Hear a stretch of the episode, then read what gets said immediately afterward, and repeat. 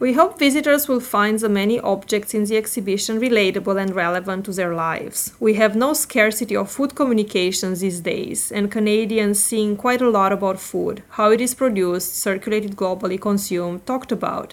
People buy and use cookbooks, read food magazines, and cook with borrowed recipes. All of these practices are not new, and we hope to situate the contemporary modes of engaging with food and material culture in a historical perspective. We also invite our visitors to make connections between the objects and their own food experiences and food memories.